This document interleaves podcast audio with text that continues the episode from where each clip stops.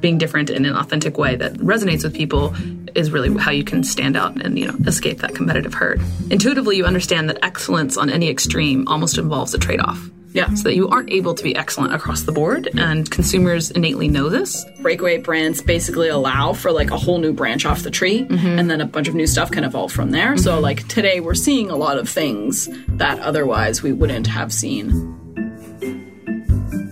Hello, everyone, and welcome to the Clearly Product Book Club podcast. I'm Anna Marie Clifton, a product manager at Yammer. And I am Sandy McPherson, founder of A New Thing. Uh huh. And this month, we're going to be talking about Different Escaping the Competitive Herd. It's a book by Youngme Moon, a professor of marketing at Harvard Business School and also a practitioner in the field. So, this book I found just a little like caveat for our repeat listeners. I do feel that this book was very different from the ones that we usually listen to, in that it seems like a lot of the ones that we read are very tactical and mm. give advice and guidance on how to do certain aspects of your job as a PM or as a founder, product mm. focused founder. Whereas this one is a much more theoretical on the general sphere of what is marketing today and what does that mean and how should you think about it as a marketer. Yeah, absolutely. It was very, very high level. And I really enjoyed it, but definitely not as practical or tactical as most Yeah. of the other things we've read. Yeah, so I'm curious to see what we end up talking about and how the conversation goes because uh, my guess is that we'll have fewer like anecdotes or fewer like, oh yeah, I saw this too when I did X than usual. So it should be a completely different. I'm also I was also telling Anna Marie that we're gonna have to be really careful of how many times we make really bad different jokes. But anyway, getting into it. Yeah, I guess my first point here is uh, I found this whole entire book incredibly demoralizing. Oh, um, and and not not exactly in a bad way, just in like a very sobering way. So she talks about the hedonic treadmill, um, which is where we take for granted today what we were longing for yesterday. And so I just started thinking about that a lot about how we as as product brands, uh, as product companies, in order to maintain kind of a long term viability, there's a bit of an arms race to keep adding features or i mean that's really how it ends up actually in, in the product world just like add more features become a platform add more features to each of your products on your platform make those all each platforms and it just it seems exhausting when you think about it from this like 10000 foot view yeah. I was thinking a little bit about the Scott Belsky quote that users flock to simple product, product adds features and evolves, takes those users for granted, then those users flock to a new simple product. Yeah. And I think that that's kind of the fate of a developing product org, right? I mean, it's the I don't know if it's set in stone fate. It is the probably path of least resistance fate. Yeah, absolutely. Um, and I think that it's the most common fate. I don't think, yeah, it's necessarily the, the fate of the company, though. Yeah, I mean, again, like the kind of stuff that she's talking about, we hear often in tech. One of the like common refrains is like feature creep. Mm. Is like another example of this type of thing where people just feel that they need to do things that their competitors are doing because they're doing them, and in order to compete, they have to keep up. Like you're saying, the hedonic treadmill which I think what's interesting is that it's uncommon for people to look at that in a structured way and mm. question is that the only option? Is that the only way that we can do this? Are there other options when we think about how we build companies and how we talk about them and how we market them and what our brand looks and feels like and how we engage with our customers outside of just like give them more, and more, more because all they want is more, and more, more. So I appreciated the like step back and reflection on that. I think uh, assumed, unrecognized behavior that sort of permeates what is marketing today. Yeah, and and marketing driven product development in a way. Yeah, yeah. Well, or even I mean, not. I would I would argue that being user focused as well is problematic. She talks about this at one point where she says that one of the problems is that if you ask your users I mean, she a couple things. She brings up the whole like faster horse mm-hmm. analogy, mm-hmm. but the other thing is that the problem is that when you are user centric as well. So yes, it, it happens when you're that way, but also happens when you're user centric. You're asking your users questions about certain activities that they take in their day to day lives. However, the users themselves have artificially constrained themselves to understand what is possible and reasonable in the scope of their experience there to even consider. So when you ask them about certain problems, they're going to highlight their needs, but through the lens of how they perceive and interact with the world, mm. which by default is what already exists and what other people have done. Mm-hmm, mm-hmm. So it's really difficult to get out of that completely, I think. And that's why she goes through, she tries to give some structure to the argument around like, these are the different types of brands you can do. And this is how you can be different. And this mm-hmm. is how you can get off this treadmill of adding more and more features or more and more subcategories. But it's just really hard. Yeah. Before we talk about some of those ways that you can be different, because mm-hmm. I thought I, I, really enjoyed that she brought such a yeah. robust framework and such a high level view and like second and third order view on things, mm-hmm. um, which was really, really valuable. But one of the things I wanted to talk about first is kind of the core concept behind what this competitive herd is. Because mm. she basically sets up the book uh, in the first half being like, here is what eventualities exist in the competitive herd space. And then the second half of the book is here's how to break those, essentially. So, on her definition of the competitive herd, I thought it was a really brilliant idea, and it comes from flock dynamics, which is when you pack a number of animals together and they're in motion, their motions and movements are predicted by those around them and those closest to them. Uh, it was a really fascinating discovery from a, a, computer animator who was trying to simulate a flock of birds flying and found that you just basically needed three rules, which was keep going and then do what keeps as much distance as you can between you and your neighbor. So her main thesis is that as a market matures, your value prop as a product, much the same way a bird in a flock will do, is going to be predicated on what your closest neighbors in the, the market space are doing. And that your moves tend to be reactionary and reflexive. As you know, one particular close competitor veers right, you'll also veer right to stay competitive, quote unquote, there. But in the end, you end up creating what she calls a competitive blur, where from the outside, it's very difficult to distinguish between any particular products in a very uh, saturated market.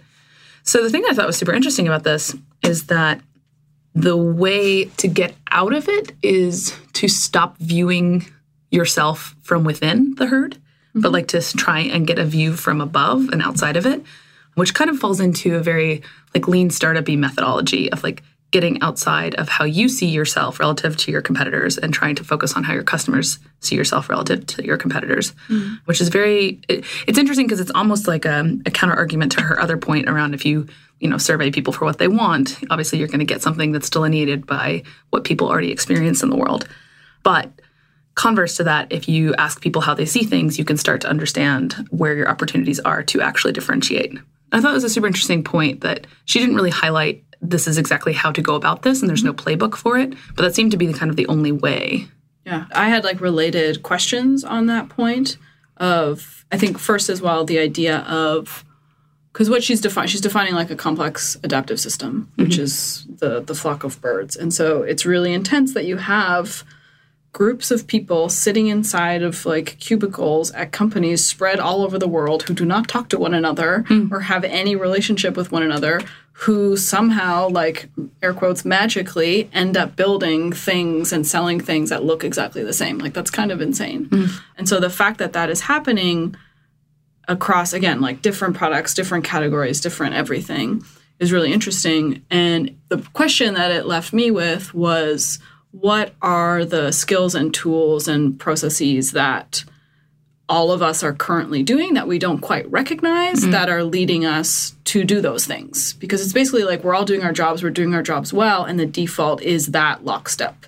innovation right. behavior right so my question is sort of like okay which ones of those are problematic or like causing that outcome versus what other skills and tools and processes could we potentially implement that would cause us to not do that? Because right. it seems so like again bizarre that like these people across these companies uh, who I never know or see or know that they even exist end up building things that are the same.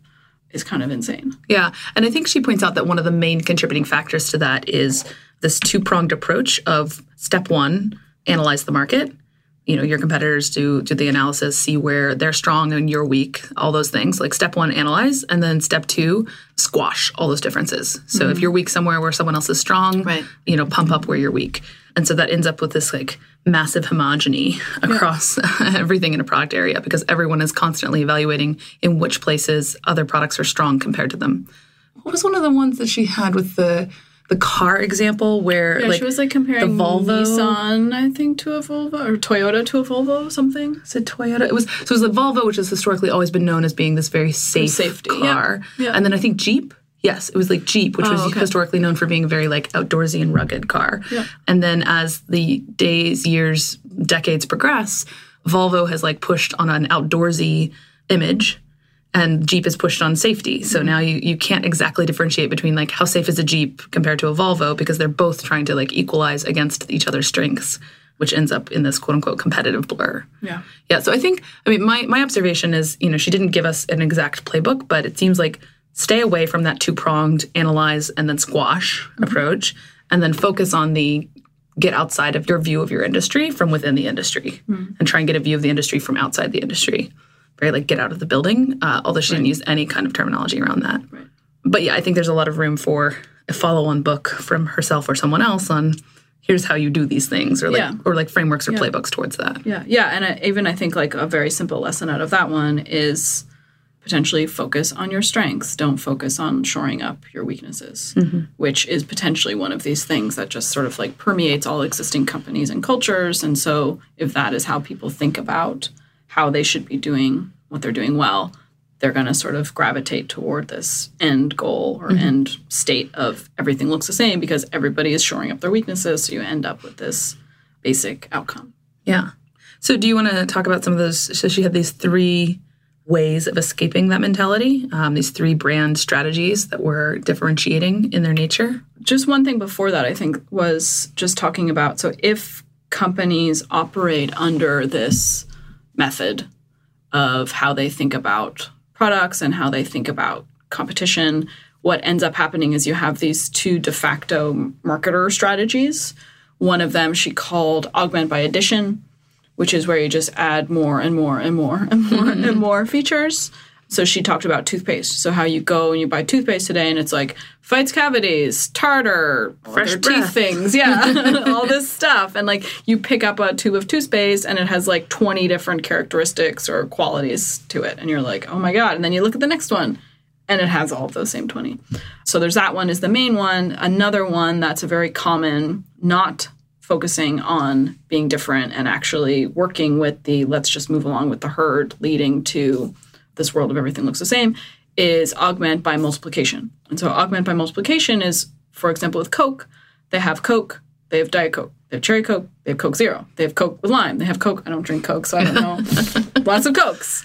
And the underlying problem there is that you end up, if you use one of these strategies, which again are the like core de facto ones that most marketers will use, it leads to almost like a flying cars version of the future where people imagine just adding on to what they already have and just making more, and more, and more, or like slightly cooler or slightly more advanced things instead of totally reimagining, like, oh, actually, no, we won't have like this Jetsons future with a house robot that zooms around and flying cars. We will have AI integrated into our lives. UBI will exist for everyone. And like, that is more what we need to do is we need to sort of like step back recognize those two types of strategies that are so common for what they are. So just knowing that they exist in theory will make you more aware of when you see them. Noting that they only lead to this like incremental progress. Shutting that down and being more thoughtful about okay let's try to time shift is her advice. Let's actually thinking about like the future without any necessarily connection to the current state and be a little freer in how we think about that future to then define what it is that we should be building and selling people because it's a future that seems more standalone and plausible versus built off of a foundation of constant tweaks and tweaks and tweaks. Hmm. So you also wanted to talk about you were saying there were three other because she does she does a good job like you said at the beginning of sort of making like several little clusters of things to help you think about what it is that you're seeing or how you're working. So you said there was a cluster of three things that she Right. So at the beginning, she talks about like the traditional strategy, which is basically the approach of like, identify the weakness and then squash it. And then the two ways that you do that, which are usually by addition, um, adding more features, or multiplication, creating more products.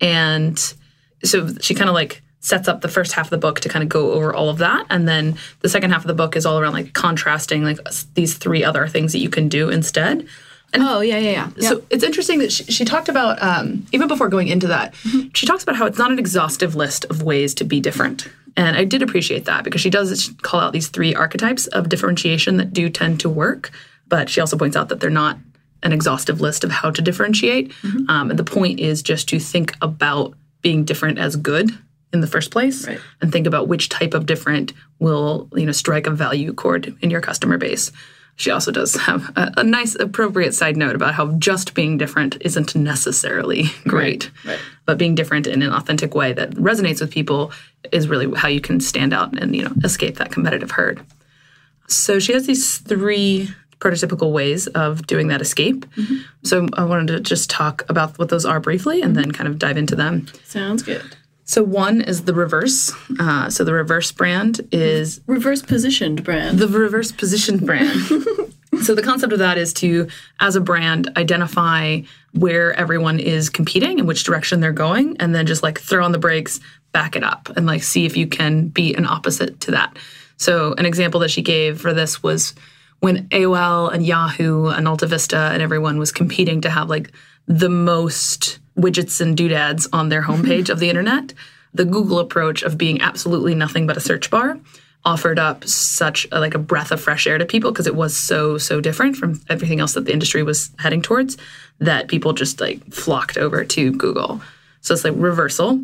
The second one is kind of interesting. It's she called it the breakaway, um, and the breakaway brand is typified by identifying some category that you're normally positioned within and then adding a different category or like saying that you're not just that, you're this other category. And one of her main examples there was the cartoon show The Simpsons, which is a cartoon show, which is historically seen as like a children's show, but then positioned as an adult sitcom. And so that cross section of two like very different brand categories uh, gives you this breakaway.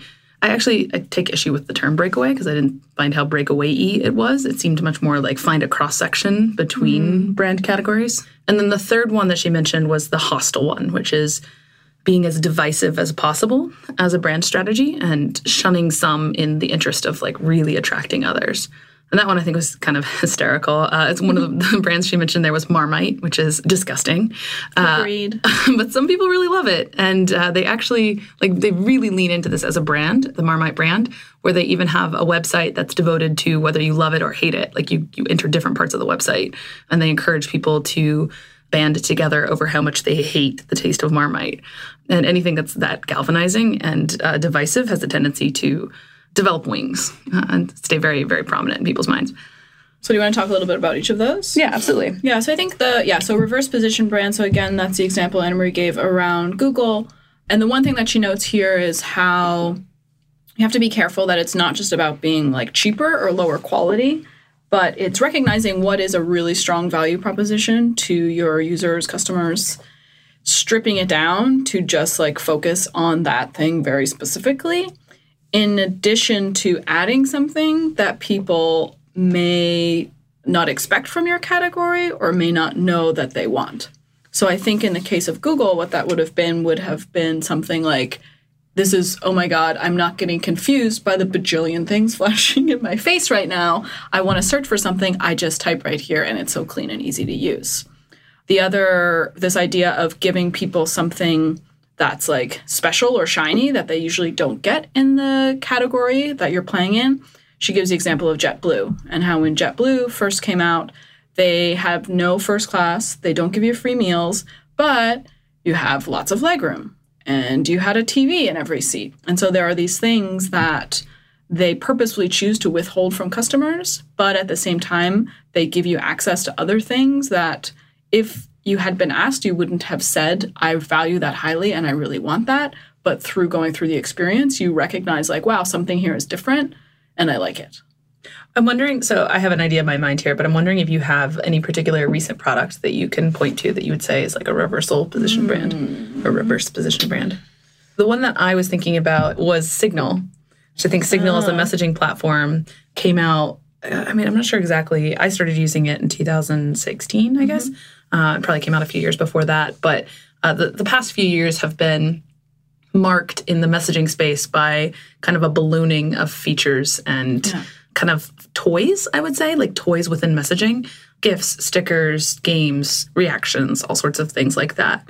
And to come out as a messaging product that has almost none of that, like barely even image sharing. Yeah. Like Signal is like so few things, but gives you top of class encryption and security measures.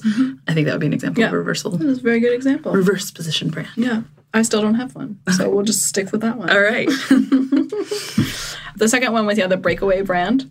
How did you define this one? You define this one as So I think it's like a cross section. It's like Right. taking a brand that's positioned within one category very squarely and then mm-hmm. saying that you're going to like reposition it like with one foot in that category and one foot in another one. Mm-hmm. Yeah. So the example that I really liked that she gave in the book was a frappuccino. and how before like Starbucks came out with the frappuccino, the idea of like sitting at your desk and slurping on a caffeinated milkshake, people would have been like, "What are you doing? like, that's not something that you should be doing at 2 p.m. Mm-hmm. sitting at your desk before our meeting." But they took that and they recognized that like, oh no, actually, we can make that work if and again the underlying like problem or thing that you have to navigate as you're doing one of these breakaway brands is that consumers really have to actually like buy into it like you have to recognize what are the product boundaries that people are operating within what is their level of flexibility and how far can you push outside of those boundaries without it being too far mm-hmm. and so you have it's this balance of like what's here, what do people think and what do people understand about this category? What do they see as the boundaries? How do I not make it like for example, probably if Starbucks started selling alcoholic frappuccinos, like that might, do you know what I mean? Like if, Yeah, if frappuccinos had started as like coffee with alcohol, that would maybe be too much because how people associate and affiliate the role of Starbucks in their mm-hmm. lives, that doesn't really sit inside of that. Hmm. And she gave a couple other examples that I really liked for this breakaway idea. One of them was the Aibo, the Sony robot dog mm-hmm. thing. And I guess the story is, and it's been a while since I read this book, but the story was that the people at Sony wanted to get AI and robots into homes and to get an understanding of how people interact with them, collect some data. But the problem was their humanoid, like human type robot was just not very good.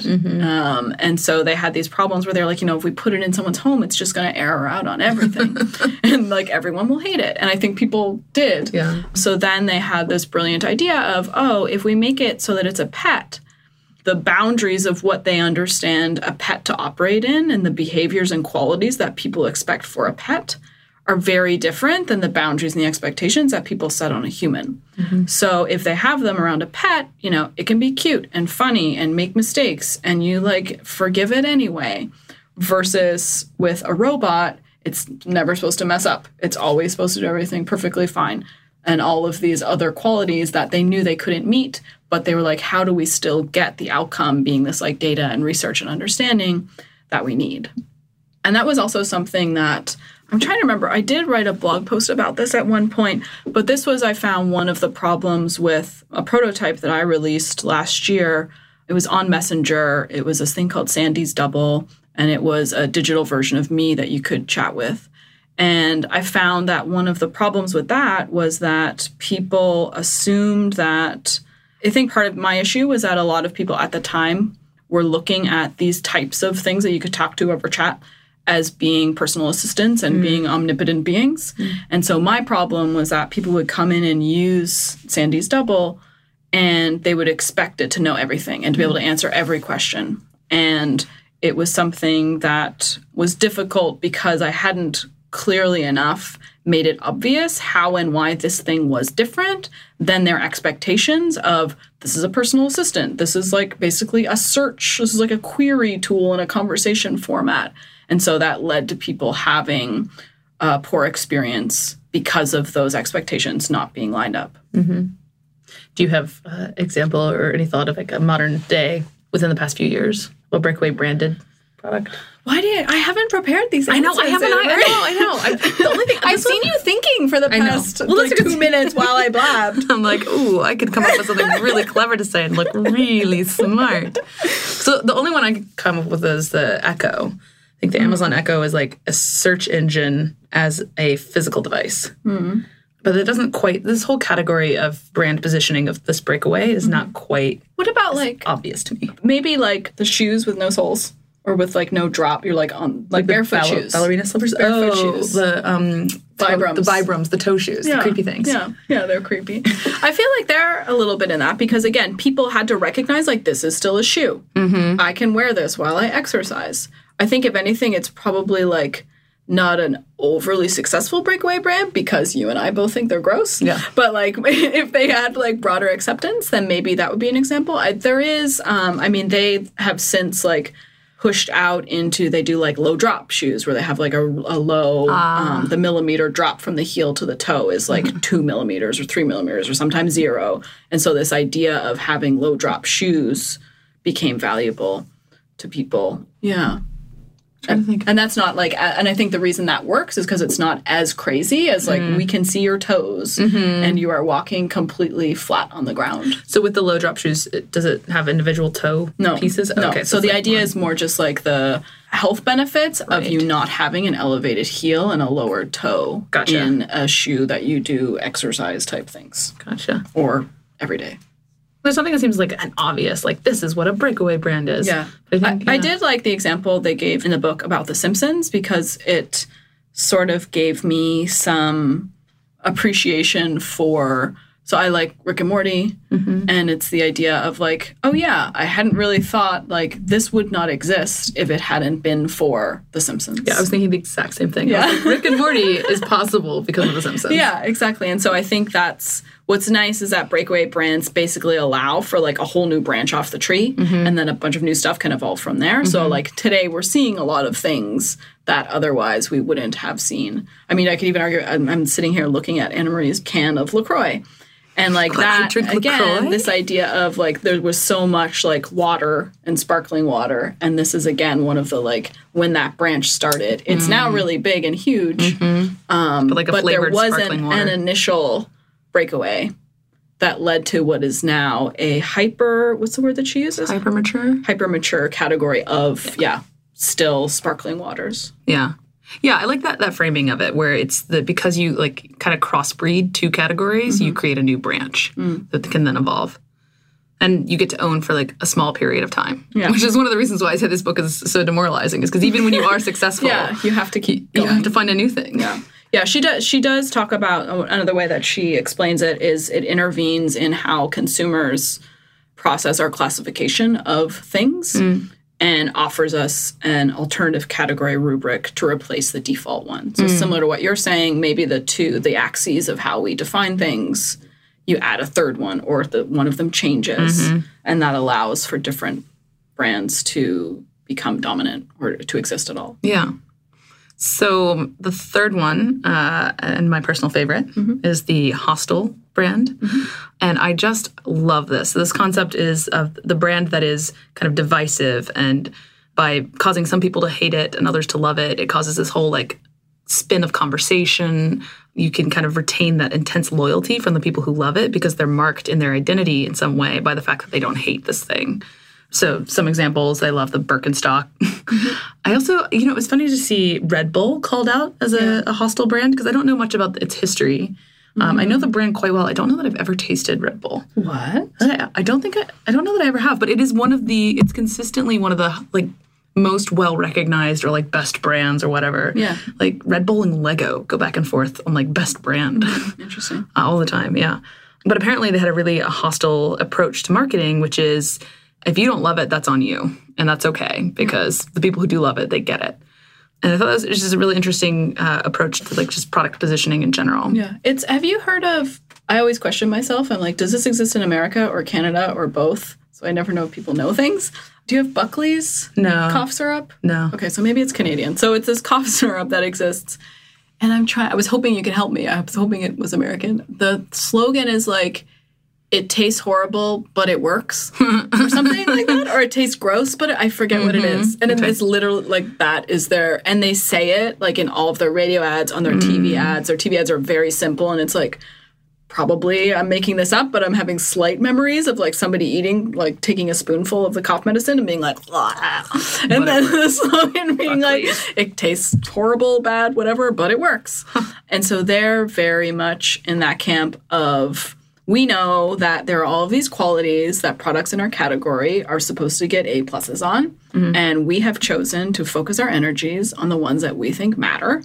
And that is that you stop coughing. Mm-hmm. And that's all we're going to focus on. And I think it leads to this sense of like, oh, well, if you're spending all of your time and resources on that thing that really matters to me, and you're not wasting your time on making it taste good, then potentially it's like this like like, better- finite, it's like the finite pie view of the world. It's like, okay, then therefore you're devoting the resources to the thing that I want, which is coughing. I'm not going to cough because it tastes bad. Yeah.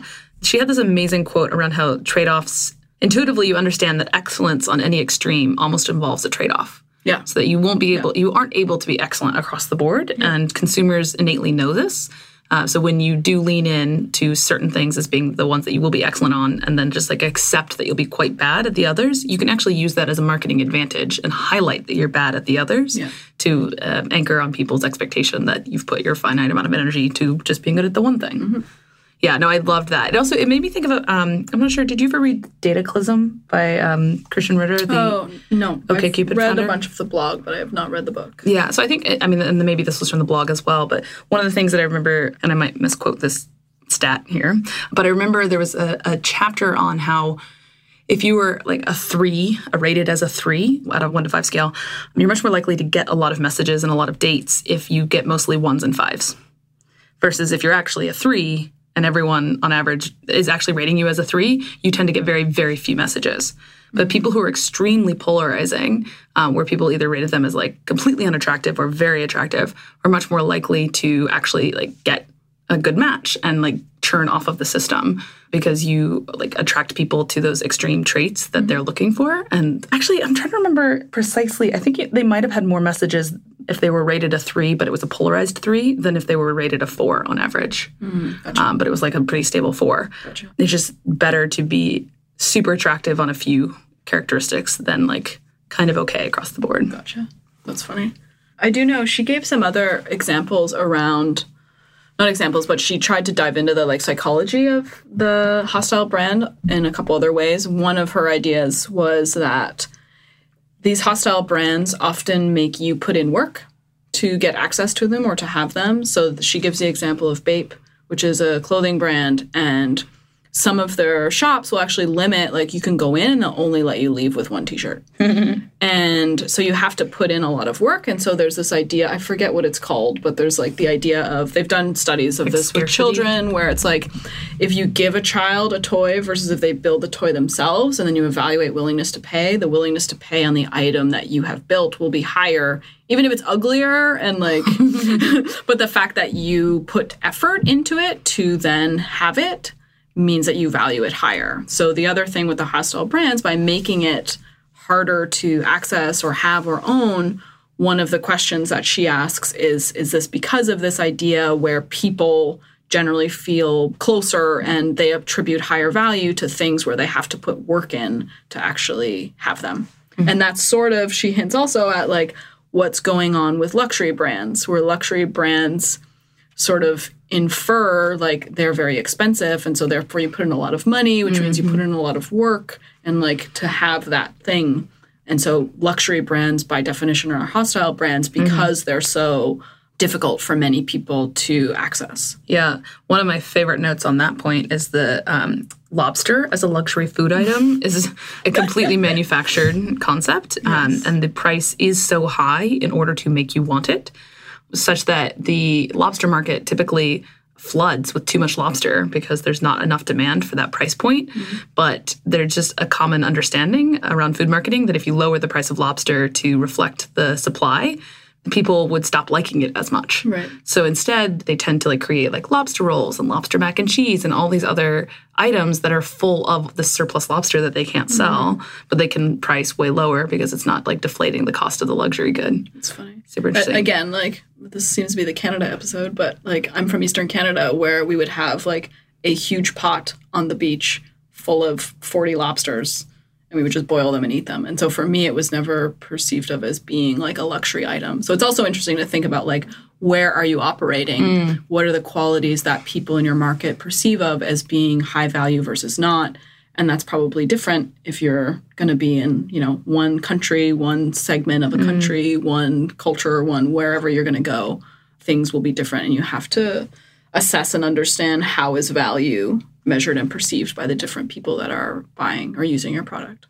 So, one note across these three different categories of reverse, breakaway, and hostile is that they don't seem equal in terms of what they're doing, not in terms of their impact, but the way that they approach their impact. They're each avenues of differentiation as perceived by the consumer, but the reversal is very much a like product focused change, right? Like if you are a reversal product, it's quite often something that's different in your product that makes it a reversal versus the breakaway and specifically the hostile seem very much about marketing and brand positioning mm. and much less about like intrinsic attributes of the product right like it's not it's not that like the bape t-shirts are like by hostile they're not like spiky. Right exactly exactly. They don't harm you when you wear them. Exactly it's something that basically you could become a hostile brand just through your marketing efforts yeah. but you couldn't become a reversal brand just through marketing efforts like that's a product effort.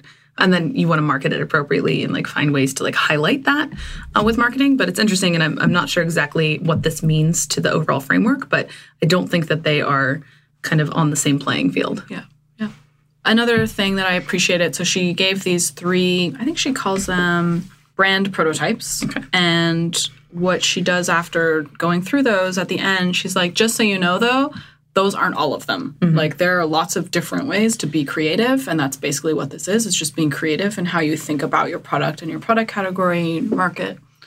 And so she gives two examples, which I thought were really good. One of them was Harley Davidson, mm-hmm. and how Harley Davidson has this idea of, you know, danger and outlaws and bad boys. Bad boy, whatever. Like that's the when you think of Harleys, that's what they try to make you think about.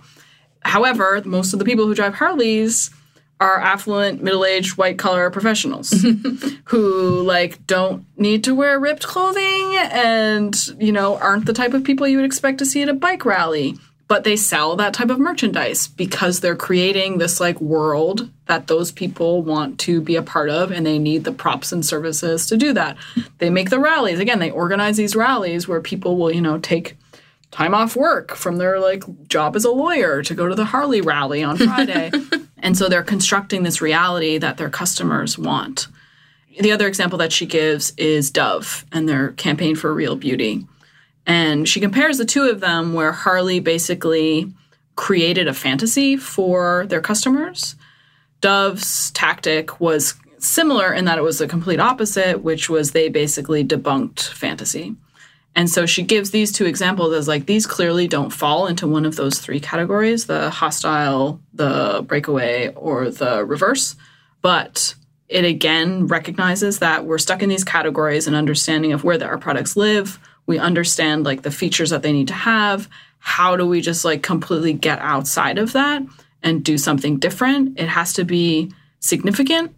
It has to be something that people can recognize and it has to reverberate with them. Mm. So, yeah, to that point of lots of ways to find and be different, one of the things that struck me about a lot of the examples in this book is the cases where people or where particular brands went a different route were often very gutsy mm. um, and risky and times when people said this is a bad idea you know yeah. i was actually on, on one hand i was kind of curious what the, the anti-points were um, where were the examples of brands that tried to do these kinds of different things but oh. actually failed yeah. because you know a lot of times you're going out on a limb and kind of guessing that like well, in the case of Mini Cooper, they leaned in really hard to the fact that they were a smaller car in a like a big car era, and that could have been a really bad move, yeah. right? Like that could have really totally screwed them over.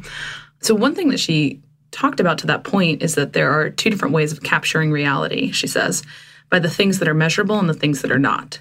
And because the two do not overlap very much, it's easy for proponents of either to diminish the significance of the other. If you only pay attention to things that you can measure, you only pay attention to the things that are easily measurable, and in that process, you can miss a lot. So I thought that was a really beautiful kind of hat tip to the fact that a lot of these things are guesses in a way and built on intuition, but that intuition is difficult to verify in a lot of cases. So it got me to thinking, and uh, it's kind of one of the few times when this book actually caused me to reflect on the work of product management. um, but I kind of started thinking about, you know, in what ways this affects product management. The fact that, you know, not everything is measurable. Um, and if you focus, as PMs tend to do, on measurable things, you'll miss the unmeasurable ones. So I pulled out one point that I wanted to discuss and share. I think it's really easy for PMs to get quagmired by needing to have perfect information before moving forward on an idea and not necessarily knowing how to prioritize between trade-offs when there's like no actual data that can support one or the other or not clear data or definitive data. And I think I see a lot of PMs, especially new in the industry, get completely stalled around that. But the problem is because as a PM, you're often a hub in the organization. When you make a decision, you'll have to defend that to many different role types. And those people have different needs and assumptions and agendas. But you need to be able to say like yes we're moving forward in this direction because of x y and z. And x y and z might not be very buttoned up measurable things. So my reflection on that and my advice to pms is to make sure you're constantly developing uh, and uncovering as many frameworks and heuristics as you can to help you define and explain how you make decisions. Because that practice of explaining your decision making process uh, and being able to do that quickly and effectively is going to be one of the greatest assets that you can have as a product manager. So ha- talking about process, not just the outcome. Exactly, yes, because you need to be able to get people on board with your process because you're not necessarily always going to have something that you can say, because we see X, Y, and Z is up 30%, therefore yeah. we should invest further, blah, blah, blah. Yeah. A lot of times that stuff is going to be much more intuition driven. And you need to be able to define in which ways it's intuition driven and why it's valuable to go in that direction to a lot of different people coming from different roles with different base level assumptions. So I think it's a trap that many PMs fall into. It's just being able to define decisions around measurable inputs. So find ways to get out of that. That's my advice. Yeah, it's interesting. So you're right, reminding me of a lot of things that like I'm seeing and thinking about recently in my day to day, and one of them is just in working on a product that's basically in a new category. One of the issues is that in order to do something that is new and different, you need to not look to the metrics that have been used mm. for what exists now. Because if you're doing something different, probably it's not going to follow those same metrics. So I found it really interesting when I was out pitching people a few months ago, raising money. A couple people came back to me with, like, come back to me when you have X metric. And I would look at that and kind of be like, and again, I know obviously the what I'm working on and I understand the product more deeply than most people and this potential category more than a lot of the people I was talking to. And so it was interesting because they clearly in speaking to me recognize like, oh yeah, that's kind of off in that space over there and that's new and interesting and I don't know what's over there. Cool. But what is your this metric this mm-hmm. metric that comes from this like existing category and mm-hmm. i was mm-hmm. kind of like don't you see that like i can't use those things to understand this new thing mm-hmm. so yeah to that point i was having a conversation recently with a founder of like a series d like quite successful startup mm-hmm. um, several hundred employees and we were talking about this concept of defining which metrics you're going to be evaluated by mm. specifically when you're raising early vc money because it's so uh, you know, he was talking to me about how it's so easy to get tripped up by following the metric of the space that people understand and then if you do give those metrics and like say like this okay this is that metric that i'm going to qualify myself by then not only is that a problem for like round one but round two when you come back if you don't show progress on that metric which may not actually matter for your business you won't be able to raise again because yeah. you were measured in the first place on you know 10,000 XYZs. So yeah. how do you not have 100,000 now when that's not where you want to be putting your energy towards like driving that number up? Yeah. That was that was one thing also personally that always annoyed me with Twitter was that Twitter, especially after they became public, they allowed the market to ascribe these metrics onto their use mm. that made sense for like social network products but don't make sense for Twitter and they tried to sort of like mix them up a little bit and like question and push back on like mm should we really be evaluated on that when we have like Twitter handles for every sports game, like flashing on the screen all of the time. And like clearly Facebook isn't going to have their Facebook profile mm. in that same position. And so they're just, they're clearly very different products, but they were kind of like glommed together into this overarching category of like social things. Mm-hmm. And it's one thing that I sort of always wish Twitter had done a better job of would just be to actually like siphon off and be like, you know, we are different in this way. This is what matters. This is how we understand our mm-hmm. success. One other thing that your point about how to succeed as a PM inside of a company, pushing through a product and questioning like what are the metrics versus focusing on the process is reminding me of potentially, I've never been in this situation, but it's hinting at why it could potentially be difficult to create a brand new product inside of a big company versus buying an external one mm. because the external one is going to have much more freedom to establish what those metrics are themselves solely based off of that product itself mm-hmm. versus if you're building something new inside of a company it's all connected to what already exists inside of the existing company and like again people's just like defaults on what they how they think about metrics and what metrics generally matter for certain types of things and i'm sure that's like a whole another like level of it's probably difficult to like work on features and stuff but it's probably also much more difficult if you're off in the corner being like hey, mm. I recently talked to this big tech company and they're like basically building a brand new thing inside of their existing product and it's going to be really hard. but thinking about that now, I'm like, oh wow, I have no idea what type of metrics that this bigger organization is going to put on them. They're probably not going to be ones that will actually be most likely to point to a successful future for that feature unfortunately yeah. because the company itself you know they're probably going to IPO in the next year or two. And so they have certain things that they need to make sure are like concrete and understood. Yeah, uh, that's one of the many things that I think makes building new products inside of an existing company yeah. very challenging. Yeah. And we don't see very many success stories. Yeah, there. that's the thing, is that's probably why a lot of them fail. So I think we're ready to wrap up. Are you ready to ready. wrap up? Yeah. Okay. So I actually read this book a long time ago, like five years ago or something. Oh. And then we wanted to do. We, we've been going through. We asked on Twitter. We were like, "Hey, folks, what type of book, what like topic do you want us to cover next?" One of the ones that came up was marketing. And so I'd read this book five ish years ago. I was like, I think I remember that book being good. Mm. Maybe let's reread it. And it was as good as I remember. I'm not sure. I think some of it made a little bit more sense at this point in time because now I've actually built some things and done some stuff. But I liked it a lot. Again, it was very different from the other ones. It's much more theoretical than tactical. But I think as well that when it comes to marketing, it's probably the kind of thing where it's hard to give that type of tactical advice unless we were to read like a SaaS marketing, like whatever, like a very specific book so I really enjoyed it. I thought she did a really great job um, defining like loose categories, defining sort of processes to kind of just like observe the world that you are in that you haven't even recognized you're in. Do you see it now? Mm. What about this way over here? I thought that was really well done. Yeah, she kind of described it at one point in the book that she was basically trying to give new language and second order thoughts around things that we may have already thought about or, mm. you know, kind of experienced tangentially kind of along the same vein as the rabbit duck image, where you just like shift your perspective right. on it to get like a new context for what that image is. Yep. So, in that sense, I thought the book was incredibly successful. It's definitely, I would say, up leveled my ability to think about brand positioning in general and, you know, what are the trade offs when you go in one direction of a market versus another. I think the biggest thing for me, from my perspective, is it's not incredibly valuable as an individual PM. Sure. I think it's just going to give me a better conversational platform for you know, speaking with my head of product or head of marketing around like, why do we make these decisions? And like, help me understand that because in this light, it might be a, you know, ill-advised move, right. or like here we might consider it this way.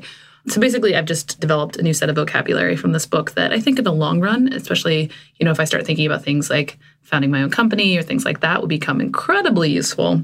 But in this time, it's just, you know, PM is a hub and you got to be able to talk to everybody. So right. level up your language in right. all the different areas. Where are you on score? Mm, ponies. I, you know, I'd say it's a solid 3.5. Okay. Not, I mean, I do think that there are books that are ones. I think we read we read a two, I think, at one point, and then decided not to air the recording yeah. of it. yeah. But I would say 3.5 is still it's still a healthy score. Okay. It has, you know, helped me in my ability to navigate the world of marketing, but it's not something that's totally mind blowing. Mm-hmm. I think I'm going to give it a four. I'm going to give it like a solid four. No bows, no stripes, or whatever other Yeah, sure. accoutrements we generally stick on our ponies. Yeah, I'm going to give it a solid four.